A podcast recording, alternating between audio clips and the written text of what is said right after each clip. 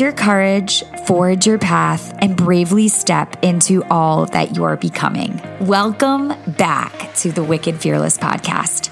I'm your host, Madison Giacone, and this is your weekly confidence boost that dose of what you need to get out there and take action in your life. Stick around. You might just feel inspired enough to make it happen for yourself today.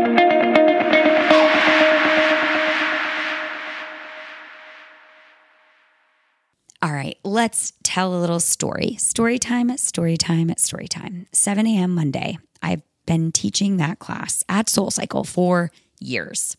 Today, in particular, it was one of those days where all the elements were stacked against you. Dark, yes.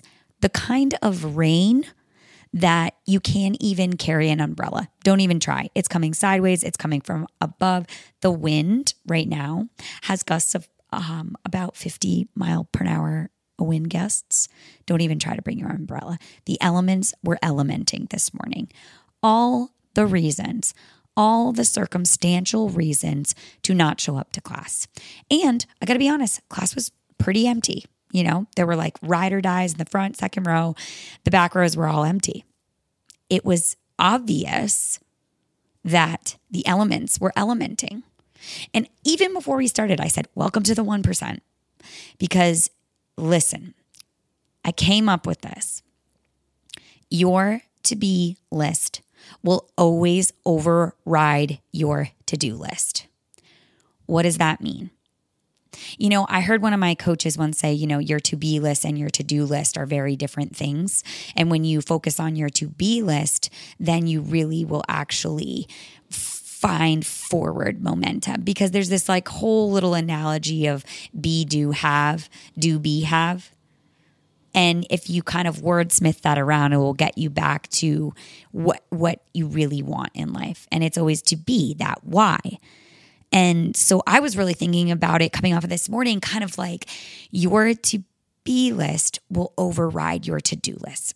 And here's where my brain went. And hopefully, this can help you the next time you find yourself here.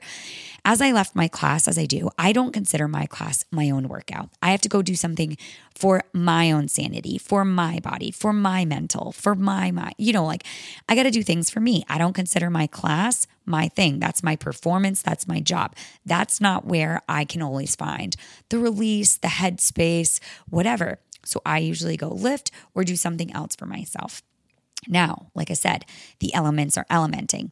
I walk out of the studio, I almost get blown over. I am not kidding. I shit you not. Blown over by the wind. I'm I am tucked in a little crevice outside of Juice Press. So if you live in Boston, you can really picture this. Otherwise, you're going to have to close your eyes and just think of it. There's this little look in the wall. I am pushing against the granite of the building as hard as I can because the wind is that scary. I'm like I actually was like I don't know what to do right now. I am I going to be okay? Like I was a little scared. And I started to kind of walk home. I was like, oh, it's so gross. Like, I'll just go home. I'll start working, like, whatever. I'll skip it today. I'll skip it today. Right. And then I was kind of like, uh, maybe not. Let me go this way. And I was walking up Boylston and I could have like walked more to the neighborhood, like more towards my house, but I decided to walk up Boylston for whatever reason. I get to Boylston and Dartmouth, then another massive gust of wind comes. I'm talking, I had my arm wrapped around a light pole and I was holding on for dear life. And I don't think I am not a strong person. And I mean, I was holding out. I watched multiple people get knocked down by the wind. It was crazy. And mind you, it's also raining cats and dogs. It is like sideways rain. Again, you can't even bring your umbrella. Don't try. You're just you're just in the elements. And I'm on the street corner of Dartmouth Streets and I'm like, "Oh, you're going to be so much better off if you just go, Mads. Like, do not be the person that lets the circumstances or the elements take you out right now. Like, you're better than this. You know, you're going to feel better in your body if you just go do the damn thing. You know, you're going to be better off. You know, you're going to be proud of yourself. You're going to have a different sense of accomplishment today. You're going to be more confident in what you need to do. All of that. That is the narrative that went through my brain as I was clinging to the lamppost or whatever it was, the light post on Dartmouth Street.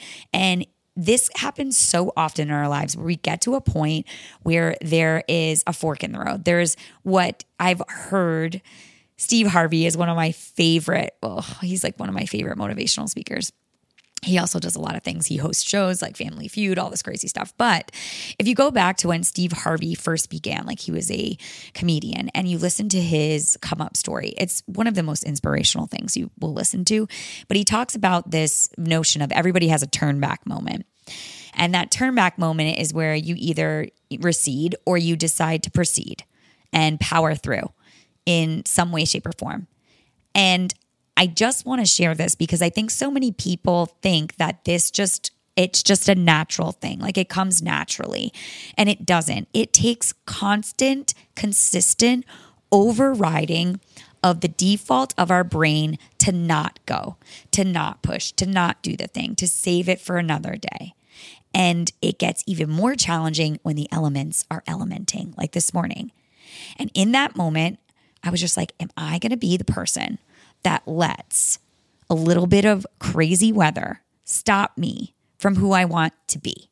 And who I want to be is somebody who shows up, who says I'm going to be somewhere who does it, who who like goes after it and pushes and wants more. That's who I want to be. And I can't then 2.0 of that I'm going to be so much better off for going to do that thing in how I show up in all my conversations, all my relationships, all my coaching on this podcast today. Literally, it is a waterfall snowball effect that every positive decision you make is a vote for who you want to be in a following moment. I say that a lot of every positive decision you make today is a vote for who you want to be tomorrow. But you don't even have to prolong it to tomorrow. It could be in this moment, in this instant, this positive choice I make, even if you think it's so small and so insignificant. I promise you it's not.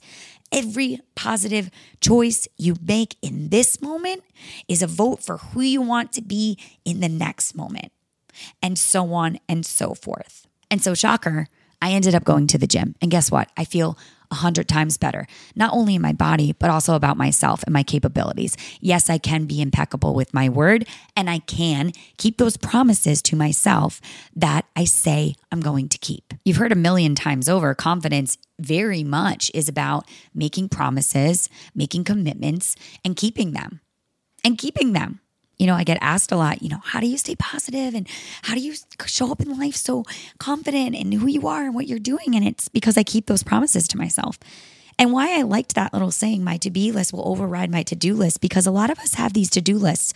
I got to go here, I got to go there, I got to do the gym, I got to. And by the way, I, have been saying a lot during the season, I get to, not I got to do this, I got to do this. I get to, I get to go move my body in a way that I want to, that feels good for me. I get to go here and go there. I get to go to these awesome establishments and, and meet these people. I get to, I get to, I get to versus I got to, but that could be a whole pep talk in itself. So I won't even go down that road. That'll be the 2.0 coming out later this week. But let's focus on the to, to be versus the to do. And that again goes back to a saying be, do, have, or do, be, have. If you work on who you want to be, and then that dictates what you do, you will have so much more in life. And where we get it twisted is we think we have to do things in order to have things, in order to be something. And that's not the case. And so the 2.0, going back to what I kind of made up in my head today to kind of wordsmith around my brain to give it a little like override programming to send it in a little different direction so that I didn't take the easy route back to my house, even though I'm sure I would have, you know, jumped on my at home bike or did something here. But it was the actual act of walking further in the elements while they're elementing with all the chips stacked against the actual, you know, getting there and what it meant and showing up for myself. And that is proof that you can override that thought. You can override that turn back moment of, oh, I'll just do it another day. Or like, oh, I don't really need to. No, you need to. Try it because your brain's always going to want to turn back. Oh, it's it's raining. It's gross.